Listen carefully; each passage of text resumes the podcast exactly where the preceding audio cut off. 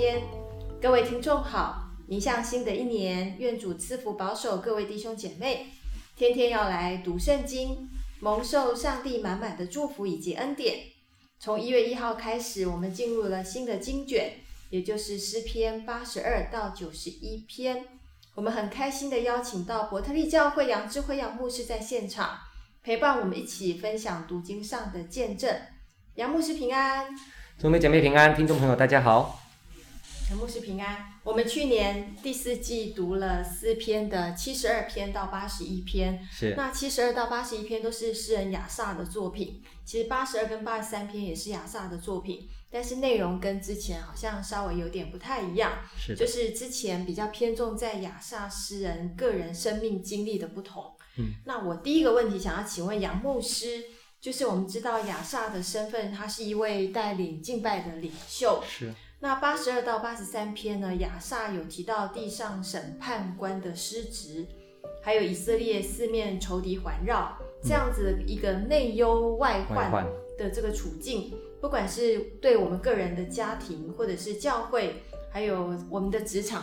哦，在职场上的这个职分啊，还有甚至到整个国家都有可能会遇到像这样的状况，就外忧内患。对，没错，内忧外患这样的情况。嗯、那亚萨诗人这样的祷告对我们有什么启发呢？哦，这个是很好的问题哈、哦。首先我们看看诗人亚萨，首先在诗篇的八十二篇以先知性的神谕哈，就是神谕的意思就是内容与先知书的信息很类似。哦，他们呃记载在这个以赛亚书一章二十三节，三章十五节哈、哦。那先知性的諭神谕的话，它会有一些的警告的信息哈、哦。那这他们是上帝的代言人，指控啊、地上的审判官的失责哈失职，那让社会失去了公义，弱者受到欺压。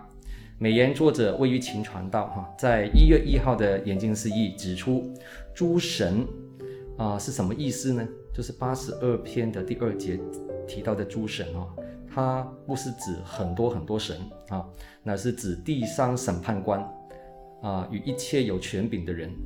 如今上帝站在审判者的地位，向诸神哈这些地上的审判官提出控诉。八十二篇第一节提到的。以色列国家的内忧是什么呢？就是这些领袖们身居审判官的要职，啊、有如至高者的儿子，代表上帝在地上执行审判的责任，却不知道也不认识上帝的律法。他们因为不敬畏神，以致罔顾啊、呃、律法的要求，啊，不单徇恶人的情面，也没有保护社会的弱者。啊，就是贫寒人跟穷乏人，八十二篇的二到三节有提到这样的事。诗人满怀信心的向上帝祈祷，他说：“神啊，求你起来审判全地。”啊，就第八节提到的祷告。世人期望的不仅是以色列，而是万国万邦都要成为上帝的产业。即便是地上的审判官行事黑暗，社会失去秩序。但基督徒可以呼求天上的审判官起来为社会的弱者伸冤，追究这些失责的领袖的责任。啊，第二，诗人在诗篇八十三篇祷告，向上帝控诉仇敌有计划的结盟，啊，想消灭上帝所隐藏与保护的选民，让以色列不能成为国家，甚至被彻底的征服与毁灭。这是以色列国所面对的外患，啊，他们的外患有哪一些呢？就是十个国家的联盟，啊，仇敌从东到西，从南到北，啊，包围了以色列。这些敌人包括了以东、以实玛利人、摩押、夏甲人、迦巴勒、亚门人、亚玛利、菲利斯、推罗的居民。最后一个国家是亚述，啊，是不是六到八节所提到的事情？以色列怎么样来？突围呢？诗人也是借着祷告，仰望上帝的公义，介入他们国家的危机里面。美言的作者魏玉琴传道哈指出，在以色列的历史当中，经常受到这些国家的压迫。诗人祈求神待他们如同待米甸，如在基顺河待西西拉和耶耶宾一样啊，就是诗篇八十三篇的九到十节，这是士士师时期的两场战役哈。一场是巴拉将军巴拉哈与底波拉哈这位女先知对抗西西拉与耶耶宾的战役，另一场呢是基甸哈对抗米甸大军的压制。在这两场的战役当中，以色列的武力与敌人的数目哈那是很悬殊的，啊，却因为上帝的神迹的帮助，让敌军溃逃，那尸成片片野。可见诗人面对外患，可以回顾上帝的救恩历史，化作祷告，求神显神机，帮助他们战胜仇敌。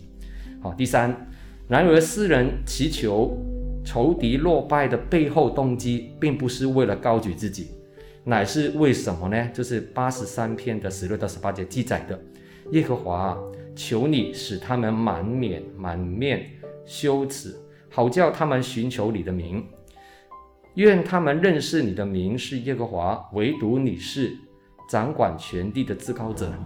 原来上帝的审判仍然有其福音性的目的，就是借此使他们寻求上帝的名，并认识耶和华是全地掌权的至高者。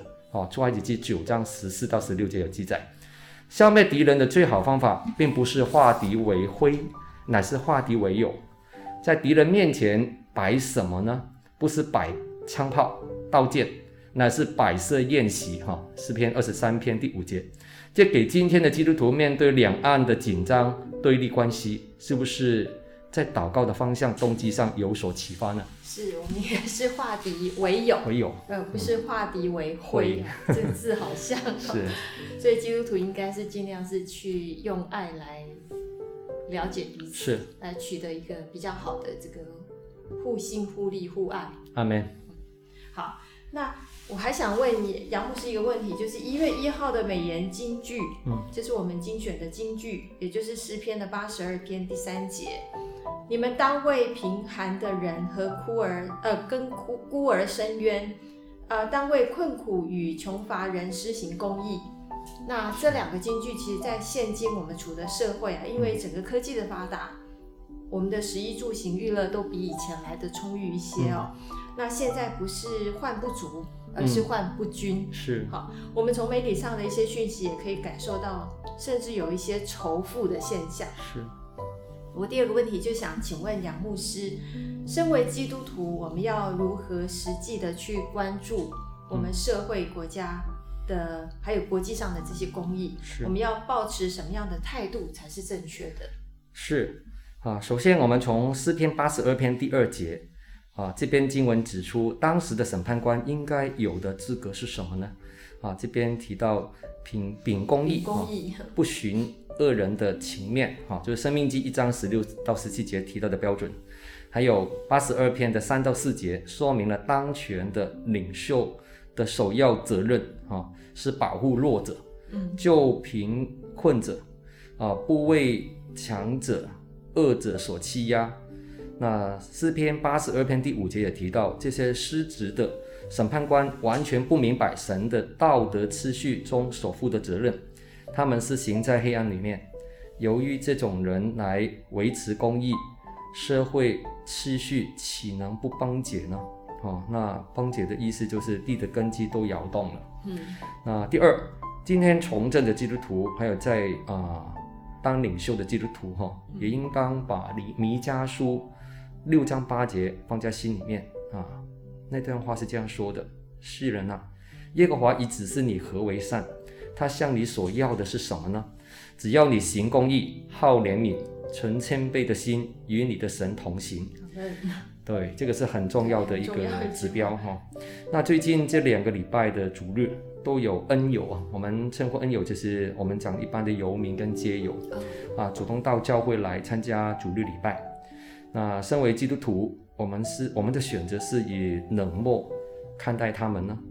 啊、呃，以以什么样的态度来看他们？还是希望啊、呃，他们聚完会之后赶快离开我们的礼拜堂呢？还是主动靠近他们，听一听他们的需要？尽力给予关怀跟保护，那我遇我遇到的一其中一位是原住民的弟兄，他那个时候身上是没有没有什么钱，那他拿起衣服给我看他的胃，啊、呃，原来他的胃是外界的一条管子啊，那胃管啊，他是没有办法正常吃饭，他是管管胃食物才可以的。我问他，你有多久没有吃了？他说有一个礼拜没吃东西了，啊，非常瘦弱。呃，我问他，你需要什么？他说我希望牧师为我祝福祷告就好了。啊，因为啊，我听到有点心酸哈，我想结束自己的生命。我一边为他祷告，一边就有一个感动啊，好像圣灵催促我带他到我的办公室，用教会的社区关怀基金哈，用了两千元帮助他，因为他不能买一般的食物。啊，他要到附近的一个药房啊，叫信义啊，买雅培双卡的管胃食品。嗯、是，一问就是九十块一瓶啊，那让他可以补充营养。我问他，你从哪里来的？你是哪里长大的？他说是南投人。那我说剩下的这些费用，你可以坐火车回到南投去公所，找社会科申请低收入户，后续的生活才会有正常的供应。那离开前，我也把他转接到台北市的原住民关怀协会，找严金龙牧师跟师母继续后续的跟进，也把电话给他，希望他能够恢复对上帝的信心。我也记得一点一段经文在我脑海里面，就是真言书的三章二十七节：你手若有行善的力量，不可推辞，就当向那应得的人施行。是我们在社会上其实还是有很多人是有余的，是，是有力量的。就是按照圣经的这个原则，其实我们手上若有行善的力量，不应该推辞。是，我觉得刚刚呃杨牧师也分享的很棒的，刚刚这个弥迦的这个经文，就是行公义、好怜悯、存谦卑的心，与神同行。愿我们大家都来勉励自己。阿门。那我第三个问题就是想要请教杨牧师今天的经文，就是诗篇八十六篇，它是大卫的祈祷。是他在困境中对耶和华的求告。那大卫王称自己是贫苦穷乏，是虔诚人，是你的仆人。那我第三个问题想请问杨牧师，诗人在祷告当中不只求上帝的救助，而且求耶和华帮助他能够专心敬畏。嗯，因为人在穷苦当中，可能什么样的念头都有。就像刚刚您提到那个弟兄，嗯、他可能身体很很不好了，但是他想要。呃，用死来解决自己哦，这其实，在那个当下，应该会各式各样的问题都会有。是。那我们从今天这个问题，就是诗人不止在祷告中求助上帝，还求耶和华要帮他专心敬畏。这种态度有什么独特的地方？嗯，我们常常祷告求上帝来解决我们的困难之外，我们应该求的是什么？嗯，啊，这是非常关键的问题哈。啊，首先我们从诗篇八十六篇来了解一下这篇诗篇的背景哈，它是一篇个人的求告诗，啊，作者有学者认为是大卫哈，他受到仇敌的攻击啊，十四节有提到，他希望神介入帮助他。诗中的作者自称自己是你的仆人，就神的仆人哈，嗯，二节跟四节提到，也自称自己是虔诚的人。啊，第二节提到，那美言作者位于秦传道，把虔诚人解释为什么呢？就是对上帝守约的人，是他们急需要上帝垂听祷告，以保全他们的性命，拯救他们，并使他们的心欢喜。大卫现在困苦当中，第一节提到，在患难啊、呃、逼迫他，有患难逼迫他哈，就是啊、呃、第七节提到，他的情况非常恶劣，十三节。那这种环境啊、一半的原因是因为啊，诗、人自己犯的罪哈，就第五节提到的；另一半呢是来自敌人的威吓啊，就是十四节。因此，求神来介入帮助。十五到十七节提到，诗人在艰困的情况当中操练了智慧的祷告，也值得今天的基督徒来效法的。啊，我们先看这个第一个部分，这个祷告文啊，有提到。啊，世人先认罪，世人反省陷入患难的原因是敌人的逼迫，也是咎由自取。于是他坦诚向神表达因犯罪而生的不安与苦况。